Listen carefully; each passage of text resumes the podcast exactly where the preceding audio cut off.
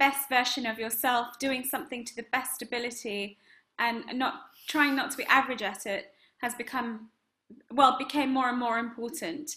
So I think that was the driving force around all these things.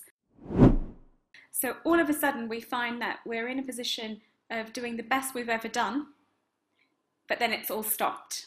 Um, so the way I've managed this is uh, firstly, um, I had to pivot the business to do online events.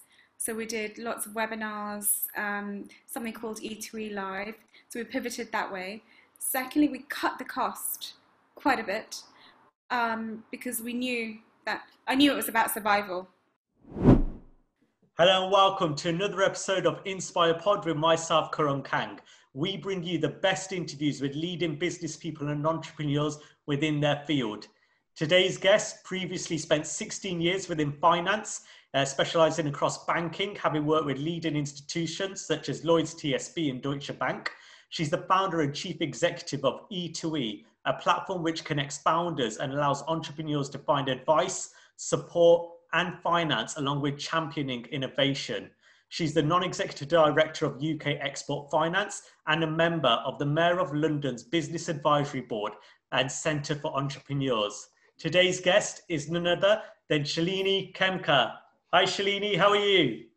Hi, Karam. I'm good. Thank you very much. Thank you very much for having me. No worries. Uh, absolute pleasure to have you on board. I know one of our previous guests, Paresh Davdra, um, founder of uh, Rational FX, spoke incredibly highly of you. He mentioned it would be great to um, touch base, so it's so good to uh, have you on board.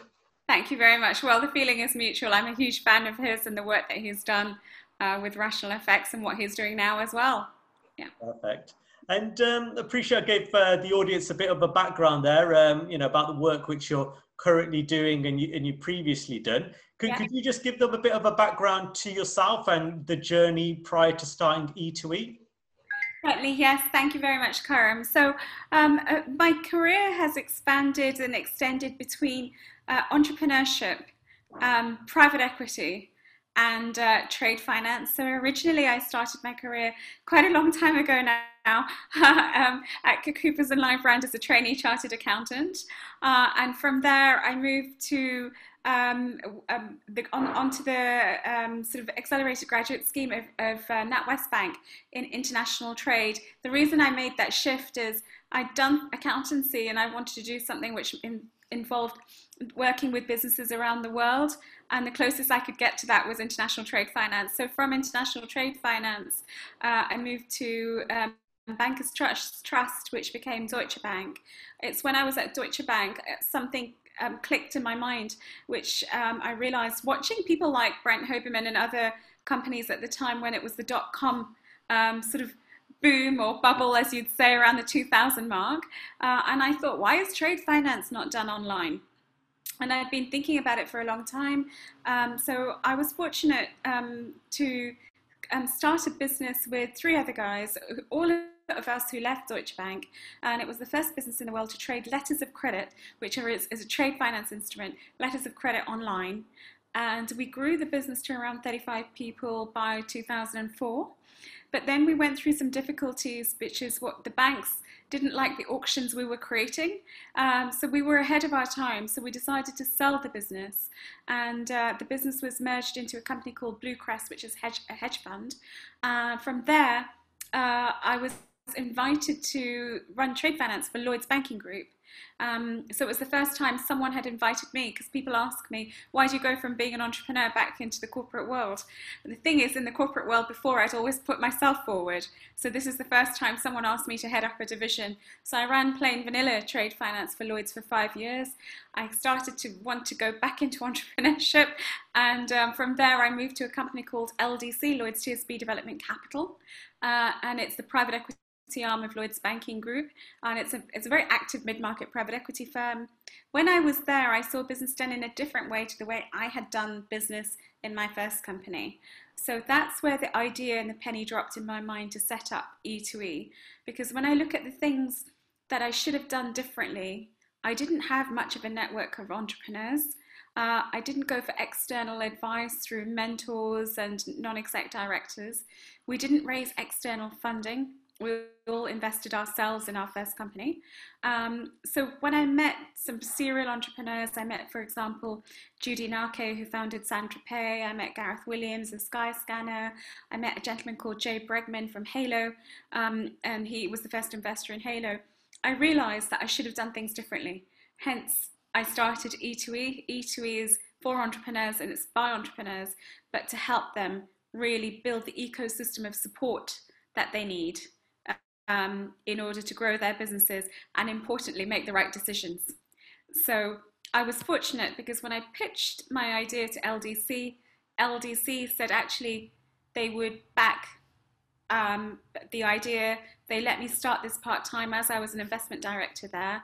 And um, uh, I, again, a, little bit of luck played in here that I was uh, um, working on the Virgin Racing transaction with LDC um, the CEO at the time, Daryl Eales, he invited me to go to Monaco. Uh, and we spent quite a lot of time with Richard Branson's team on his catamaran.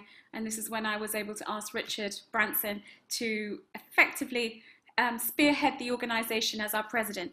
And then it all started rolling. So that's my background. Wow, that, that's really exciting. I love, love, love um, you know, the background and journey of you know, specializing in a business which you'd actually seen a need for um, first half whilst you were in the corporate environment. And what what skills and experience whilst you were in that corporate environment do you feel really helped you whilst founding your own business and later on through the years in E2E? I think it's more about um, rather than my skills or my experience. I think it's about attitude. Uh, I think what I've always um, I've learned about myself now which I didn't know earlier, I've always been tenacious. Um, and I've always wanted to be somebody who hopefully isn't mediocre. Um, for me, um, being the best version of yourself, doing something to the best ability, and not trying not to be average at it has become, well, became more and more important. So I think that was the driving force around all these things. Uh, and in terms of skills, um, I, I, guess I've been fortunate. Good background education, good financial education, um, developed quite a lot of interpersonal skills, probably because of my family upbringing um, on the interpersonal side. Um, so I, I, would say it's more about my approach to life uh, that has helped steer the path, and um, a lot about who has uh, influenced me. Um, so those sorts of things. That's really interesting because so pretty much every entrepreneur we've had on this show has really credited right. more so the uh, attitude, personality, and their mindset uh, over their actual skills. And they say exactly like you did, you know, want to be, you know, don't want to be average. Um, oh, really? Okay. okay. for anyone listening and myself as well, how do you measure that, you know, not being average, um, you know, compared to other people in the same, whether it's industry or same business? Um, again, I don't think we would, uh, I would say I would compare myself. Uh, it's a benchmark against myself. Uh, because I think we're always doomed for negativity if uh, we benchmark ourselves against others, but it's knowing that I am doing the best I can and I'm not going with the status quo. Um, let me give you an example. So, when I was at Lloyds Banking Group, I put myself forward to run the Emerging Leaders Network, and I was sent to Malawi for uh, a few weeks. There was a gentleman called Tariq Tate who was um, essentially the head of wholesale banking, I pitched to him and the head of risk that um, I should go to Malawi and set up, um, be part of the bank, which was called Opportunity International Microfinance. But it's no one, I wasn't comparing myself with anyone. It's just coming up with new ideas and trying to do new things, which then when I did that, I learned a new skill set, how it's like to work in in Malawi and work in Africa and what are the difficulties there and how to deal with people. Um, so yeah, that kind of approach of um, um, measure, sort of saying to myself, do something more. Yeah. And even when I look at my current business, E2E, um, there is nobody telling me I have to do it. And I keep waking up every day and I keep thinking, why? why? What is it? What's the driver? Why am I doing this? Um, but there's something in me that is um, saying, actually, if I do a really good job with this and my team will do well, they will, you know, feel happy and successful. And very importantly, we've got a lot of entrepreneurs that we support we will be making a massive difference. So even though this is a COVID time and it was an easy time for us to say, actually, this is a good time to walk away from it all because it's a tough business. Um, it's not a product, it's a service, it's an events led business. This would have been a good time to say, actually, it's been a long time. Is it the right thing to do? Shall I go and rest for, for a bit and, you know, take some time out for myself? But I don't know what it is, Karim. There is something there that doesn't allow me to stop. Can't define it. Do you, do you think that's something you're either born with or your environment or you know family influence or is it is it just something you, you can't put your finger on at all? I can't put my finger on it if I'm honest, but I don't think we're born this way. Uh, I think it's not about DNA. I think it's about influencing factors. There may be some little bit of it that's DNA, but uh, um, I think it develops through your experiences in life. Yeah. Uh, and what you face and what you go through. And some of it may be to do with nature, but I wasn't like this when I was little. Um, when I was a child, I don't think I was um, so keen on making a difference. Right. And um, when when you mentioned, you know, obviously we, we're going through COVID at the time, and a lot of businesses were struggling with. During that initial setup from E to E, what challenges, you know, have you come come up against within your own business, and how have you overseen them, and, and what's got you through on the other side? Sure. So lots of challenges. So um, so, for example, with E2E, we'd organise roughly 45 to 50 physical events a year in 11 different cities. Uh, and they range from breakfast at the House of Lords for uh, 50 people with Lord Bilimoria kindly chairing all of them, to large scale receptions for 150 people uh, with IWG, etc. So that brought us a lot of our income. Uh, and we also made income on helping companies with their fundraising, with finding non exec directors. Uh, we made uh, income on helping to sell companies, buy companies, and, and transactions for our members, but we didn't take a membership fee from our members. So all the money that we make is either from corporates or from success fees on transactions. So all of a sudden, a lot of our event income, March, just went on hold. Um, and obviously couldn't ho- host physical events. Then, if we look at the angel funding side of things, that became more tough. So making success fees on finding our entrepreneurs venture capital money, angel investment money, much more difficult. Um, entrepreneurs being able to afford NEDs became more difficult. So that income has also reduced.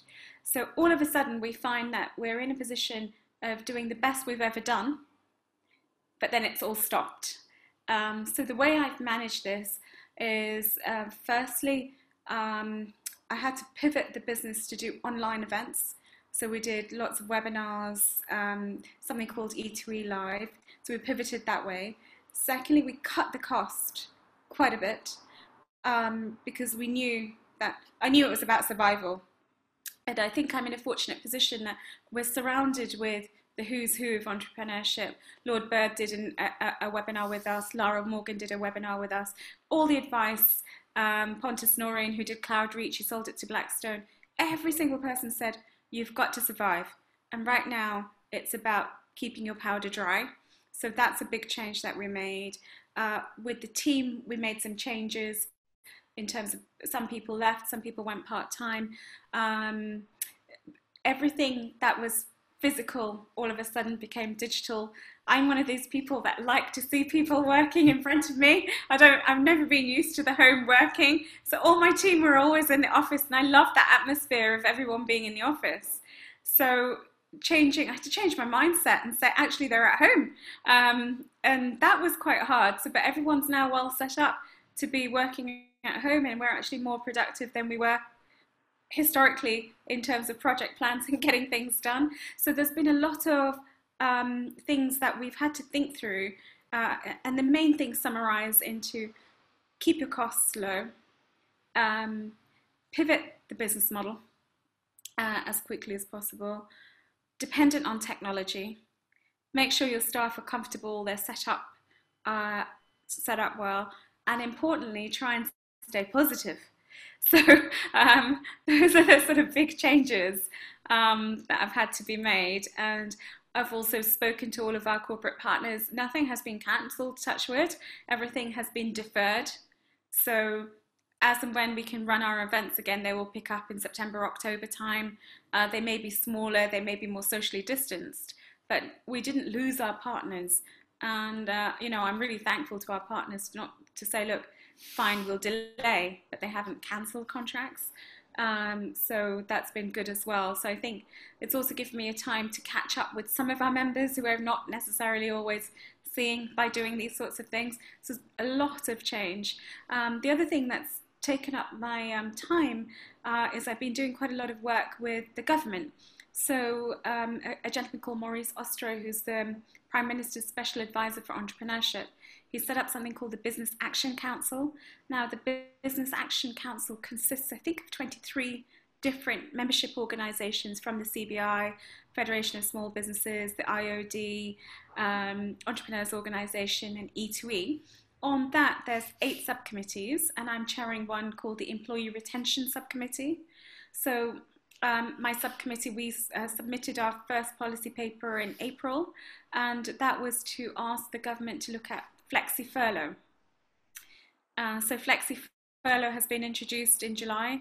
Then with myself, um, Lord Stanley Fink, Lord Bilimoria, uh, Lord Rami Ranger, I'm just trying to think, and Daryl Eales, and uh, a lady called Natasha from Sterling, Sterling Media. Uh, we wrote to the Chancellor to ask him to introduce um, loans which are 100% guaranteed by government. So a lot of work went into that. So the bounce back loan was introduced about a month ago now.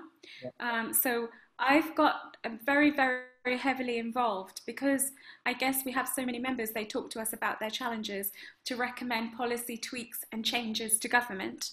Uh, and the Business Action Council is one route to that. Plus, we've been writing to the Chancellor's office ourselves as E2E with Lord Lee, Lord Stanley Fink, and so on. That's incredibly exciting and great to see how busy uh, you know we've all still been. And it goes back to what you mentioned that you know you just can't take time off. And um, with, with, the changes that you spoke about pivoting during uh, COVID and moving yeah. things online and teams being remote, um, yeah. I'm exactly like you. I, I love face to face meetings. I love being yeah. around people. I, I, think you get that energy and creativity, but then I also see the benefits of not having to commute and people can be productive. Uh, do you have an idea of what you think the future will look like if um, you know businesses will stay remote or if we can go back to the old uh, norm?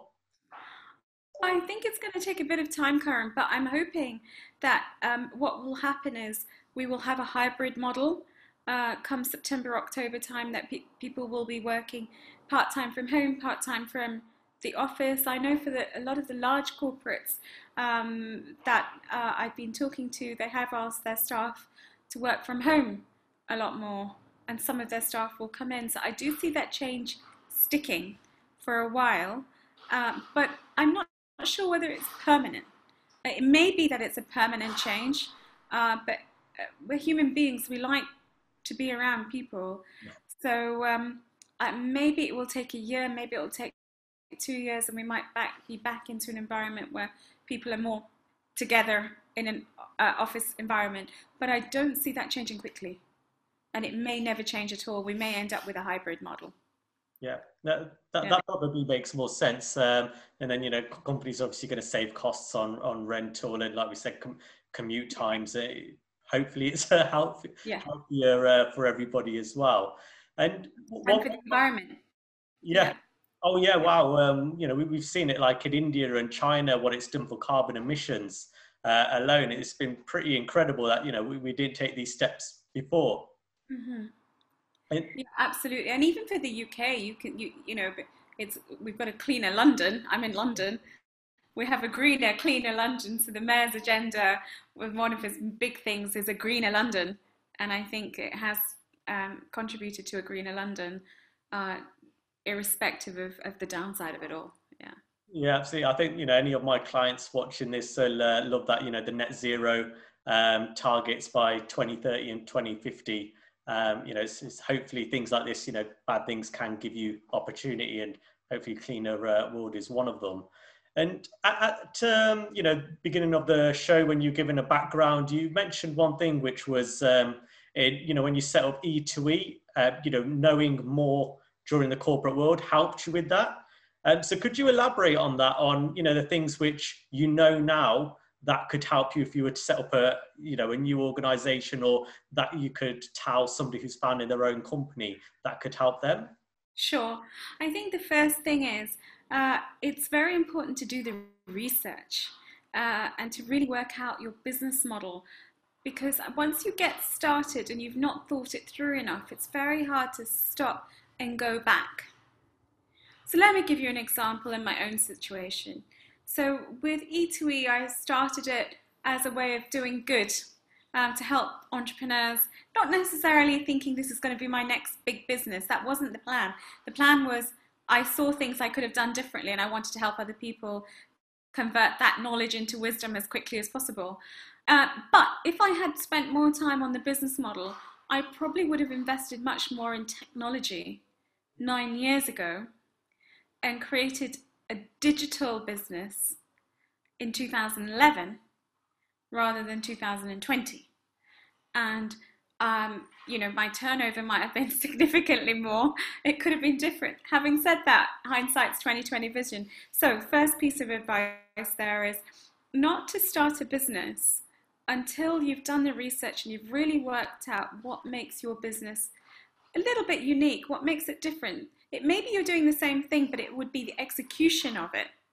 Um, people have connected people all over the world forever, um, you know, but it's it's how you do it.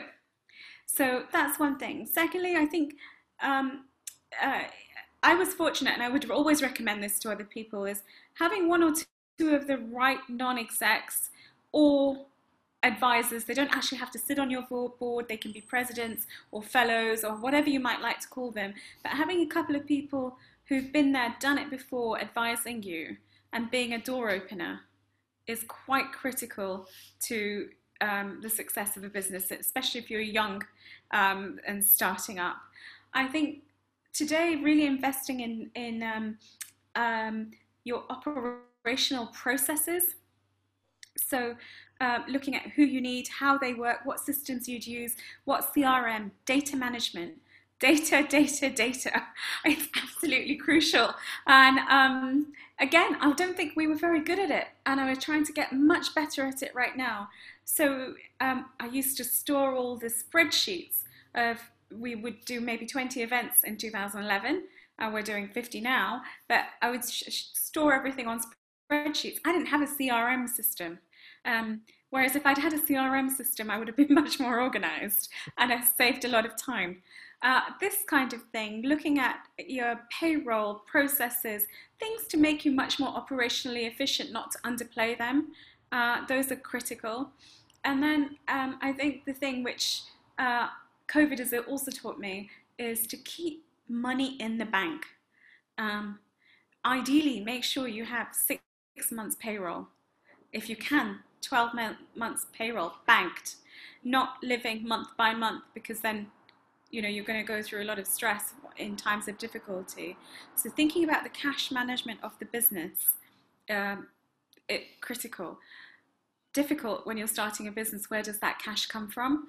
Um, so, other thing is around all of this is to try maybe a pilot version of the business uh, before you go in and put everything in. Don't give up your day job and start a business without perhaps trialing it on the side to see can you actually do something like this. And then, if you can, then you can walk away from your day job. But it's always a good thing to try something in a in a measured way. before going all out and, and doing something, unless you're not working. Yeah. Uh, that's that's great advice. Um, funnily enough, so, something you just mentioned there, I was um, listening to about this morning. So I was just watching an old interview of uh, Bill Gates, and he was saying how he always uh, tried to make sure that he had at least 12 months payroll um, in, in, the banks. He, he, wouldn't, you know, sit comfortably unless he could pay everybody for at least 12 months. And that's what kept him on edge and uh, kept him busy sometimes. And um, also, what, what you mentioned about advisors and, and the team around you and, and support network, uh, yeah. that was with an interview you actually did um, a while ago where you spoke about the importance of mentorship and um, yeah. how that's something that E2E offers as well. Could yeah. you um, elaborate on that, please? Yes, I think uh, it's very, very important to be surrounded by the right people because we are who we're surrounded by in many ways. Those are the influencing factors. And um, uh, someone that you can be very open with is quite important because you, you want to be able to chat through everything going on in your mind. And it's the talk process often that defines how you're going to do things. Uh, we can write away as much as we want, but it's actually when we talk it out loud like this, um, it helps. So um, having a mentor, I think, makes, and you don't have to define it as mentor, but friends who really understand business. And that's why I'm saying mentor is quite cute. People who've been through it before, not necessarily in your own sector, but have run a business, sold a business, gone through difficulties, maybe not been successful, maybe failed, it doesn't matter, but have done those sorts of things.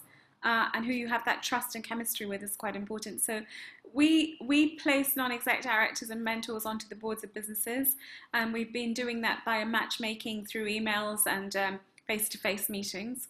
Now, in the technology that we're launching, we're introducing E2E advice as a SaaS service, so people can book people by the hour. Some of it will be free, and some of it will uh, will be chargeable. So it depends on the entrepreneur who's giving the advice. Um, uh, we've been fortunate that there's a lot of people in the E2E network who's willing to help our members. Um, but I think it's important to join some kind of network, whether it's us or somebody else. It doesn't really matter. But to be a part of a network where you can access the right people and really listen um, uh, is, is, is, quite important, uh, I'd say. That's, yeah. that's, that's great advice. And um, looking at E2E and where it is today, how's it developed from what you initially set out to achieve? Okay, so initially when I set it up, uh, I wasn't planning to do this full time. I was planning to do it as a fun thing on the side. So it's it's become a proper business. Um, number one, uh, we've got staffing, we've raised investment, uh, we've got some brilliant investors in E2E. They include people like Peter Roberts, who founded Pure Gym. They include Judy Naake, Daryl Eales, who head up, headed up LDC. Uh, they include like 12 of the who's who of UK entrepreneurship. So if you'd asked me a long time ago that would we raise external investment and would we have a company um, that is growing in valuation this way, uh, I, I wouldn't have, have thought of it that way. I thought of it more as a not-for-profit, um, just for doing good, not as a commercial enterprise. So we have E2E Exchange as our not-for-profit, and we have E2E Enterprise as our commercial business, which now has a very decent valuation because we just closed the fundraising round. Um, so, thank you. Yeah. So that I think is uh, the key key thing. And I, I mean, I would, I think if I'd stayed in a corporate career, I wouldn't be fortunate enough to have got to meet so many entrepreneurs who've also motivated me. Um, and they've become part of my social network as well as my um, business network. So some of my closest friends now are people who I've met through E2E. So my currency of our success is actually adding value to their lives in many ways. That, that that's great. And um, obviously, uh, having you know during the in, uh, introduction, we spoke about so many things you're doing outside of E2E, uh, which you just touched upon there. Um, yeah. how, how do you manage that? You know working on your own core business and then do work for you know like the government and um, you know the mayor of london. You know how do you manage it and where do these opportunities come from? So there is a cost to all of this uh, and the cost is there's not a lot of personal life um, so i don't want to give people the wrong impression uh, the things i've taken on I've taken on with a view to supporting entrepreneurs, and I love doing that. And also, if me and E2E can have an influence in London policy or government policy to help the wider community, that motivates me. Um, so I do it by working solidly, uh, early starts, very late finishes. I also try and keep my meetings short. Um, so 20 minute meetings, maximum 30 minute meetings, usually on the rare exception, there'll be an hour, one hour meeting that goes in my diary. Um, so that's partly how I manage it. And I'm, I've got a good team. Um, they're a strong team, they're very capable. So that helps as well. Great. And, and you took, does that answer your question, Karen? No, it does. And um, it's a great point that you uh, mentioned because, you know, you touched upon the sacrifice with time and lifestyle. And, and those sacrifices, it's not something that everybody sees. Uh, entrepreneurship, you know, maybe through social media, it's quite glorified now. People think it's just going to buy them a new Lamborghini or a, you know, a mansion over overnight. Um, could you talk about the real sacrifices uh, you know, which have gone behind, you know, setting up your business in that other entrepreneurial space? Yeah, sure.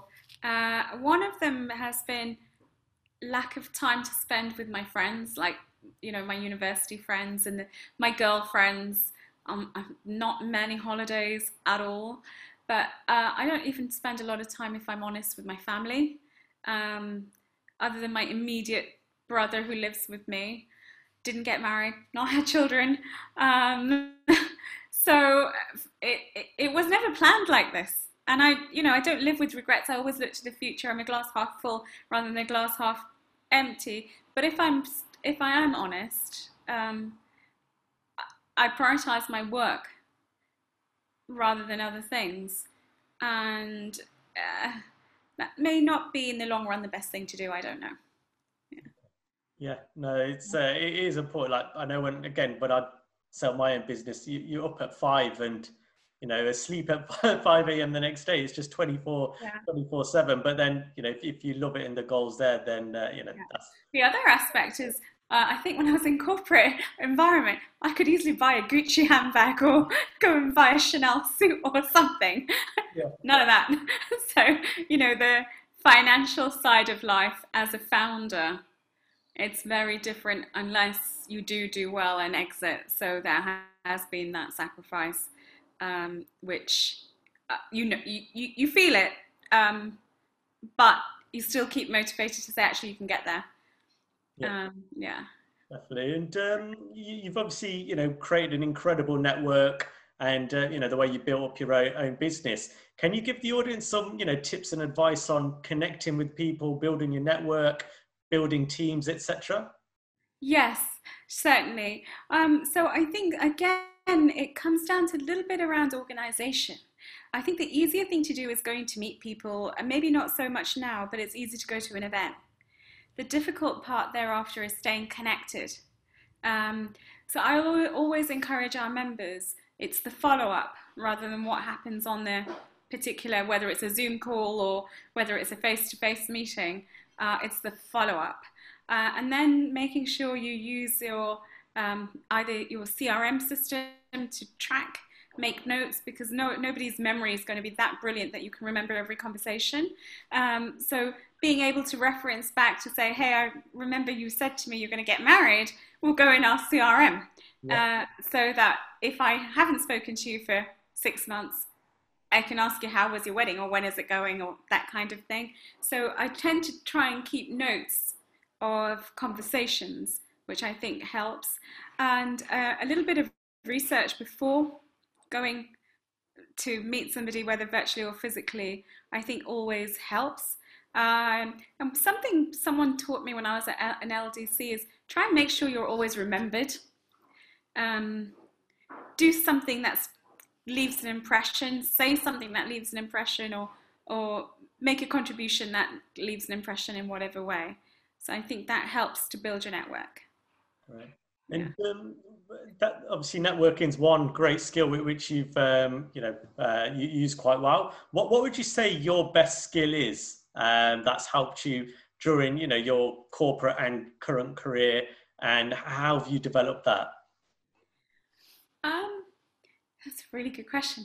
Uh, I think it would it would be that I enjoy building relationships with people, getting to understand what drives people, and trying to find a solution to support them. Um, so I'm always connecting people. Um, so I think that's my big forte is to say, actually, you should meet so and so because this might happen. Uh, and I've done a lot of that actually since I was little. Um, so I think that's my natural skill of joining the dots. And uh, um, maybe to some extent, uh, wanting to do something that leaves a legacy. It's not a skill, but a motivation um, as well. And um, again, uh, you know, maybe it's not something you can measure, but what what does that mean to you? You know, leaving a legacy. You know, is it something that you know how it can be measured, or you've got a picture of it, or is is it you know feeling inside you that you know you, you can feel content now? I think it's feeling inside you that you can feel content now, but uh, it's also knowing that you're doing things where you can see people gaining from a result of that.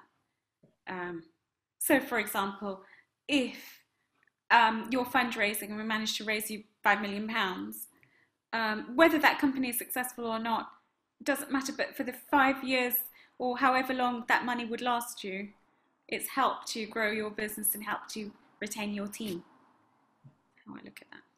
Absolutely, and um, of course within E2E, there, there's so many you know great entrepreneurs who you've listed that you work with, and also yeah. you know externally of this. Um, you know, look, Billy and Rami Ranger, who we had on here as well. Oh, did you? He's yeah. great. Yeah. Yes, such, such great entrepreneurs. Um, Brilliant. Yeah. What What's the common denominators that you see in all of these people who've you know created, you know, whether it's success, happiness, wealth, or, or business? Sure. Uh, one, I think, is they're very hardworking. Um, Rami came to the UK with nothing, and his work, his socks off to build Sunmark Group. Other thing is hunger. Um, they're hungry to do something, which means they they contribute, contribute to the UK, contribute uh, globally, and I've seen a lot of them charisma. Um, it might be extroverted charisma or introverted charisma, but there's a charisma there, um, which I really enjoy um, watching. So uh, I think those are the sort of three core things um, hard work, uh, charisma, and this hunger to do well. And they tend to be quite authentic. Yeah. Um, yeah. Absolutely, yeah. Hunger is something we see with you know uh, everybody again who you know even myself with the companies we recruit for, you know, when you're building a team for an MD who, has got that hunger and drive and genuine passion, you know, it's going to be a team that's going to be sustainable and hit their targets. And um, you know, with, with that, that is quite it's, it's quite hard to see them moving forward. And, and uh, cope with stress. Sorry to interrupt you there, but yeah. I've also found that they can cope with stress. Most of these entrepreneurs have gone through lots of stress, right. um, but they don't let it show very much until you sit down and you have a private conversation and then you realize the level of difficulties, whether it's financial stuff or whether it's operational or legal, um, but they can cope with it. Oh. How, how do you cope with stress? Um, have you got any tips? I don't know. um, I, I keep telling myself, don't get stressed, just everything will be okay. Um, and I've got good family who tell me the same. Um, one of the things that you were going to ask me about role models, and uh, um, I think um, my mum, my my dad, they're both they're very good role models because they've gone through so much and they've managed to stay positive uh, as a result of it. We're surrounded by great entrepreneurs who are some of my role models. So I think it's a combination of my mental attitude and saying to myself, everything will be all right, um, finding alternative ways of doing things, and having a, a, a nice support network. Um, yeah, there's no real smart answer to this one, I'm afraid, from my perspective. Yeah, and um, th- that belief you have that that's something you know that things will work out that things will go right. Um, you know, again, is that something that you've developed over time, or you've worked on, or it just came naturally to you? No, I think I've developed it over time. Uh, I've I've learned it by talking to myself in some little talk in my head telling me this over time. I don't think it was natural. I don't know what the other entrepreneurs say, but um, that's for me. Yeah, uh, it's, it's, it's very similar. They say that you know it's um, just a, a con- concrete belief within themselves, whether it comes from their religion or it comes from them, you know, having a goal that um, you know they believe that they they can hit, or you know, just seeing something that nobody else can see, and um, having a belief that you know something that they can create. And yeah, it's yeah. exactly exactly that. Yeah, I think if we stop believing, what's this? Don't don't do it um, you've got to have the conviction that what you're doing um, can result in what you want it to result in. Otherwise, where's the fun in the journey? Yeah. Uh, yeah. And um, of course, you know, still still within the journey on uh, E2E. Do you, where, where, do you see the business uh, being? You know, th- this t- this time in in ten years' time. It's a really good question. What I would love is for E2E to be recognized a bit like when you think about telephone, you think mobile phone, you think Apple. When you're an entrepreneur and you have an issue, I want to connect to someone, you need some support in any way or form, um, I'm hoping that the word E2E is, is um, on people's um, fingertip tongue because I'm hoping that we add so much value that through word of mouth, people will say, gosh, you need to go to E2E and um, you'll be able to get the support infrastructure that you need there. That's where I'd like it to be as a household name for founders globally. Brilliant. That, that, that's great. And um, is there anything else that you want to mention about E2E or, you know, anything that our audience is listening that, um, you know, as well as the support network, if they're setting up their own business or on their journey that, you know, your, your team can help them with? Uh, the only other thing I'd say, Karim, is um, discipline is really, really important.